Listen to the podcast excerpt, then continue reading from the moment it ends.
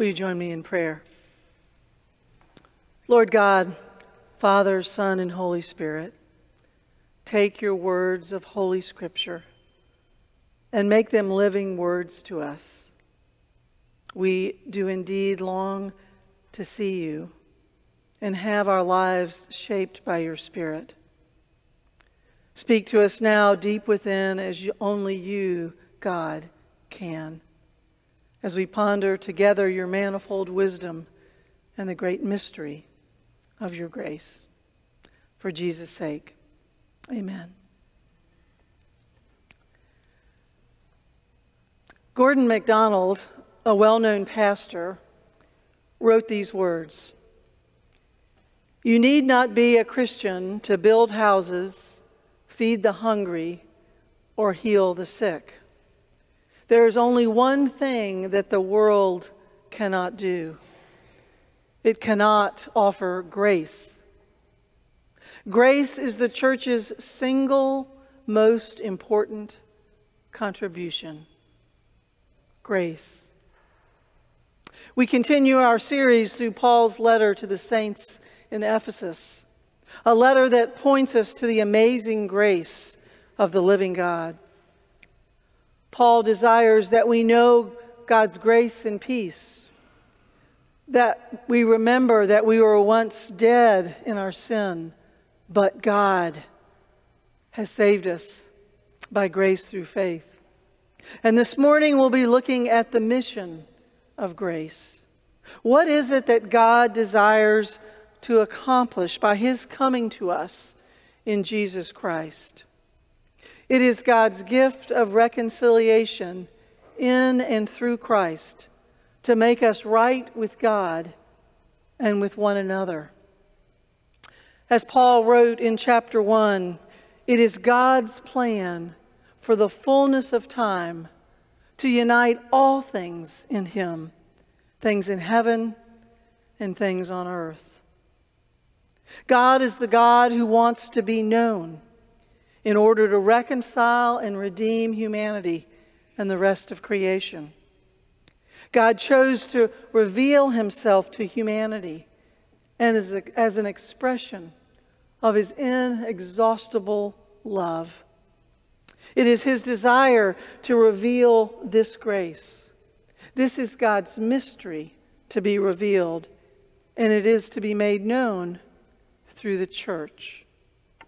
Our passage this morning is a bit awkward in contextual nature. I don't know if you picked it up when you were reading it on the screen. Paul begins, he says, "For this reason," making reference to what he had written about in chapter two. And then the remainder of the passage is a, is a digression into an important aside. And then he picks back up in his original thought in verse fourteen, starting again with "for this reason." Surely we've all had conversations like this. We'll be making a point, talking to someone, and then we begin to go down a rabbit trail. I'm known for this. I will be perhaps having a conversation with one of you or answering someone's question, and somehow I manage to always get sidetracked and begin talking about my exuberance for the Trinity and sharing the latest insight from my thesis project. Because for me, God is all about the Trinity. In similar form, Paul has been speaking in chapter two of God's creating in himself one new humanity, Jew and Gentile together in Christ, no insiders and no outsiders. Everybody gets a fresh start together in Christ. All have been brought near by the blood of Christ. For that reason, and Paul will later pray for that reason, he prays for them to grasp this mystery.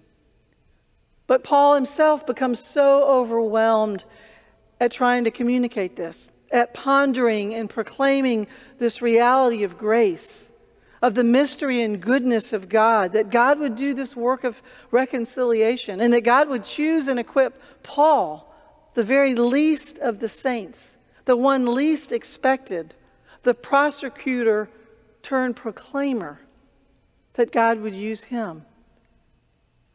And so Paul starts telling his story. He points to his own autobiography to support the mystery of God's grace at work.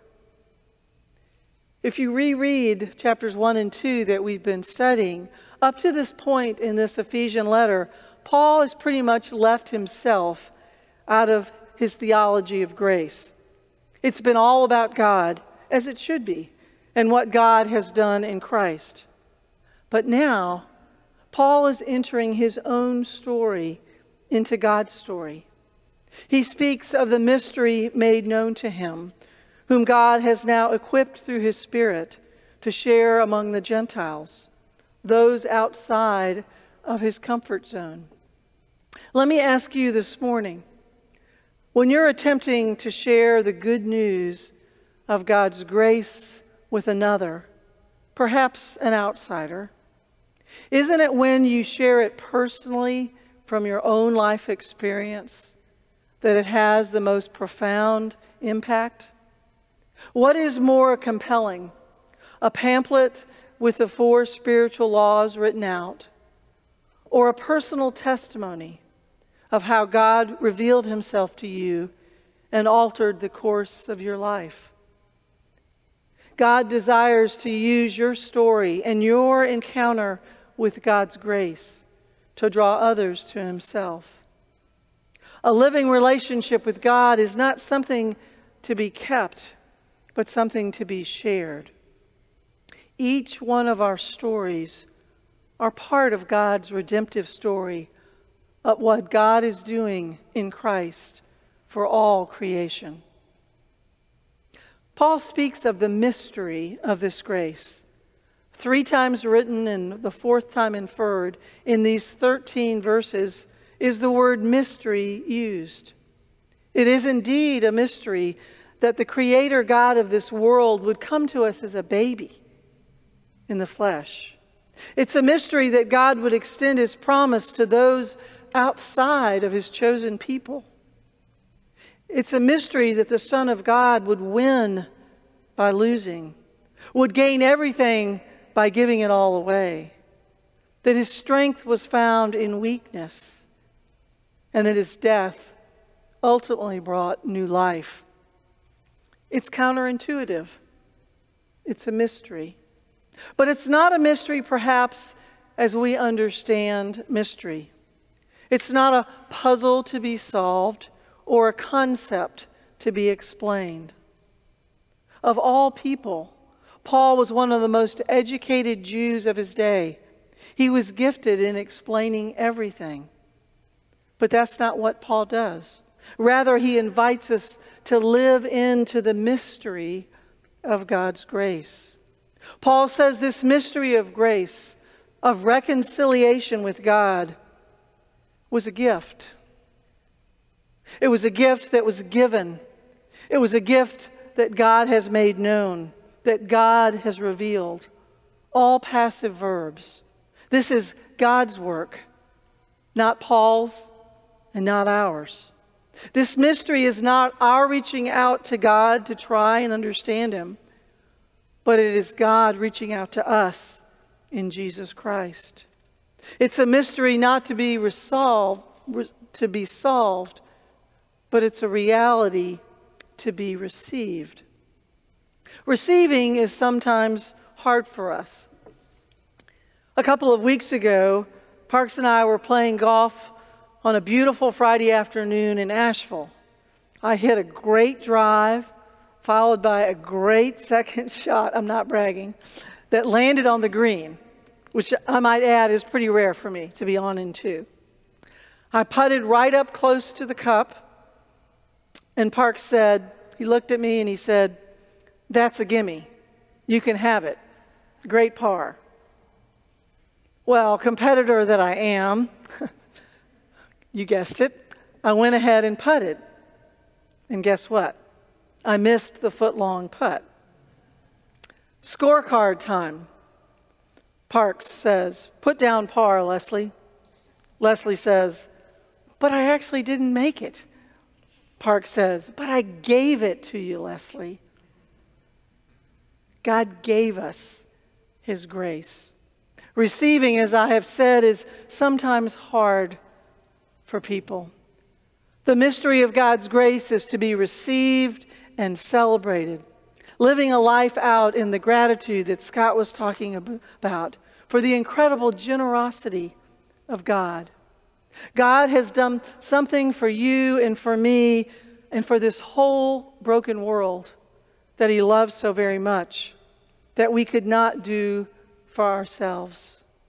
He has given us the gift of reconciliation with himself and with one another in Jesus Christ. This was his plan from the beginning of time. And then Paul tells us that God chose the church to be the vessel to embody and to communicate this gift of grace. He writes to bring light for everyone what is the plan of the mystery hidden for ages in God, who created all things, so that through the church the manifold wisdom of God might be made known, even among the rulers and the angels. Friends, did you hear that? God has chosen the church. That is you and that is me.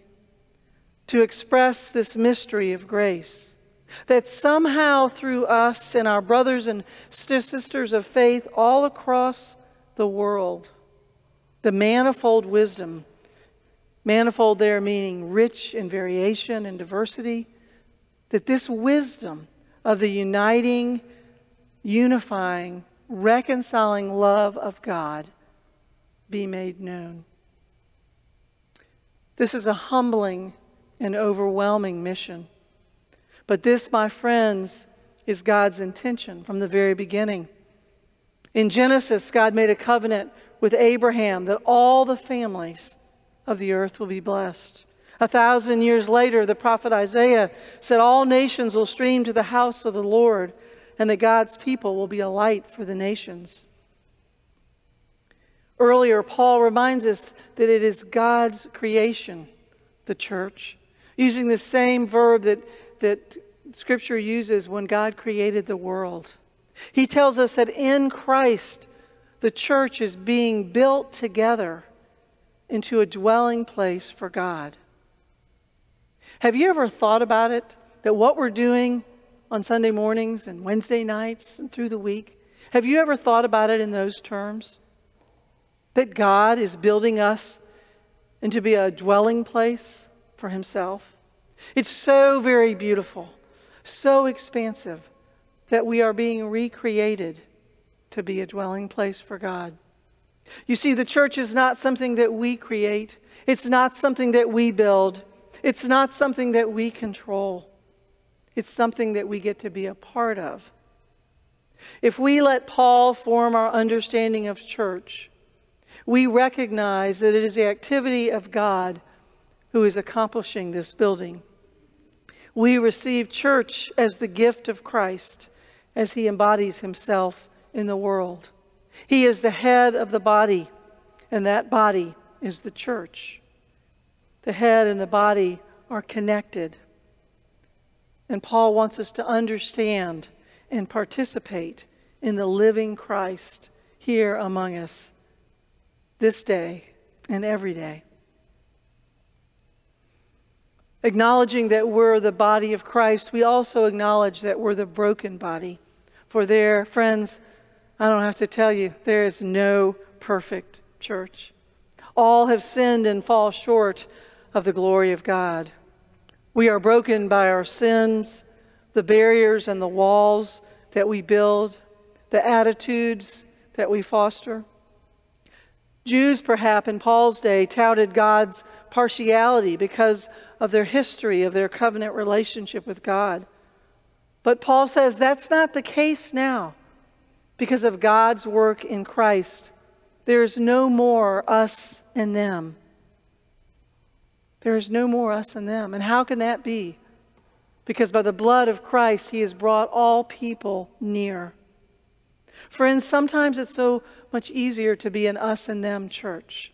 Hear these words. God is building us together in Christ to be that dwelling place. Westminster is a place where we invite people to life in Christ, lived together for the sake of others. If we believe that the church is the body of Christ, and if we acknowledge that it's the broken body of Christ, we also affirm that Christ has been raised from the dead and that God, by his Spirit, is recreating us into be one new man, one whole and reconciled body.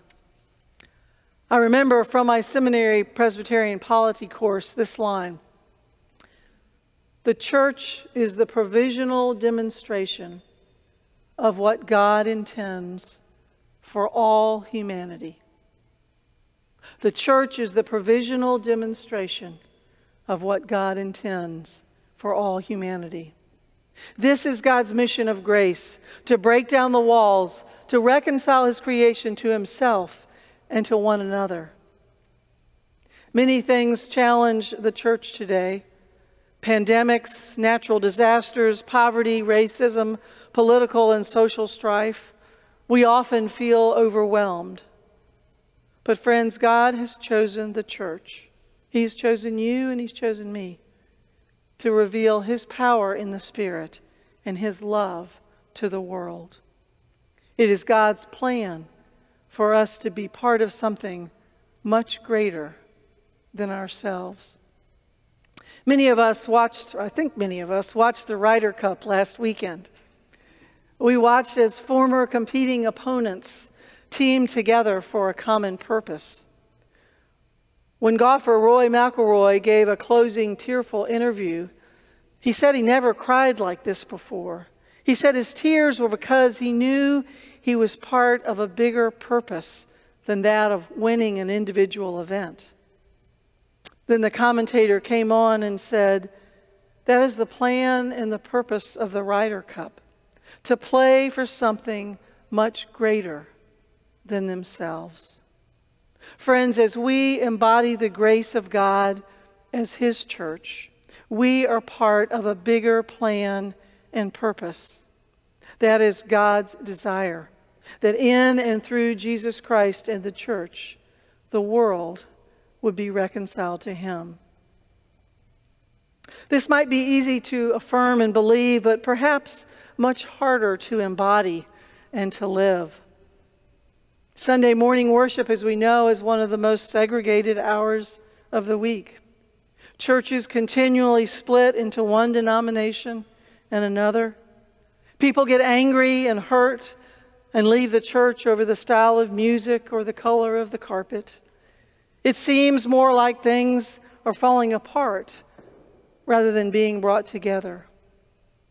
But we must trust these words of Holy Scripture. God is uniting all things in Christ. We must look for and participate in those places. And often there is a cost, a sacrifice for that work of reconciliation. That was certainly the story of Jesus, and so it was with Paul. The first verse and the last verse of our passage today, Paul speaks of his imprisonment and his suffering. Paul is writing this letter from prison, most likely in Rome. His being in prison was a huge discouragement to his friends. Yet even amidst his sufferings, Paul is saying that this is all according to God's plan. He says, "Don't lose heart over my sufferings." He writes that it was by God's grace that I, Paul, was given this task. In other words, God's got this. And what about your own story? Can we, like Paul, in the midst of hard times and the suffering of our own stories, when we feel like things are falling apart, can we still speak and embody God's grace to the glory of God?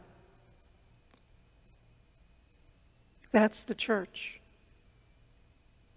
Friends, Claudia Peasley knew that that was her church. As Sunday after Sunday, she gave and graced in a unique way that only Claudia could. Claudia understands even more fully now that we are called and recreated to be God's grace. The ministry of reconciliation in Jesus Christ is to be lived and to be shared. Are you aware that eighty-one percent of Christians in the United States say that they can be a good Christian and not be a part of a church? Friends, that's not God's way. There is something mysterious that happens when we gather together and when we submit to God's plan, where we are one beggar at the table telling another where to find bread. It is in Christ that we find peace with one another. When I discovered that I would be preaching this Sunday, as Owen set the sermon series, he entitled this sermon, The Mission of Grace. I'm embarrassed to say that what first came to my mind was one of my favorite T V shows, Mission Impossible. Some of you may remember that it begins with the assignment of a mission on a tape player in a secluded place to a particular secret agent. And then these words, your mission, should you decide to accept it. Friends, we have been given a mission by God, and we need to accept it, to proclaim the generosity of God in Christ, to de- declare God's desire to make us right with Him, to transform us and recreate us to be who we have been created to be. People created more and more into the image of Jesus Christ, who in Himself is the very embodiment and fulfillment of grace. The church became the church by God coming in the flesh in Jesus Christ. The church remains the church by embodying and communicating for the whole world this mystery of a love that knows no ending. I want to close with Paul's words, starting at verse fourteen, what he had intended perhaps to write from thirteen on, or I guess, yeah, from, from one on, for this reason. For this reason, let us pray. For this reason, I, Paul, bow on my knees before the Father, from whom every family in heaven and on earth is named, that according to the riches of His glory, He may grant you to be strengthened with power through His Spirit in your inner being, so that Christ may dwell in your hearts through faith, that you, being rooted and grounded in love, may have strength to comprehend with all the saints what is the breadth and length and height and depth, and to know the love of Christ that surpasses knowledge, that you may be filled with all the fullness of God. Amen and amen.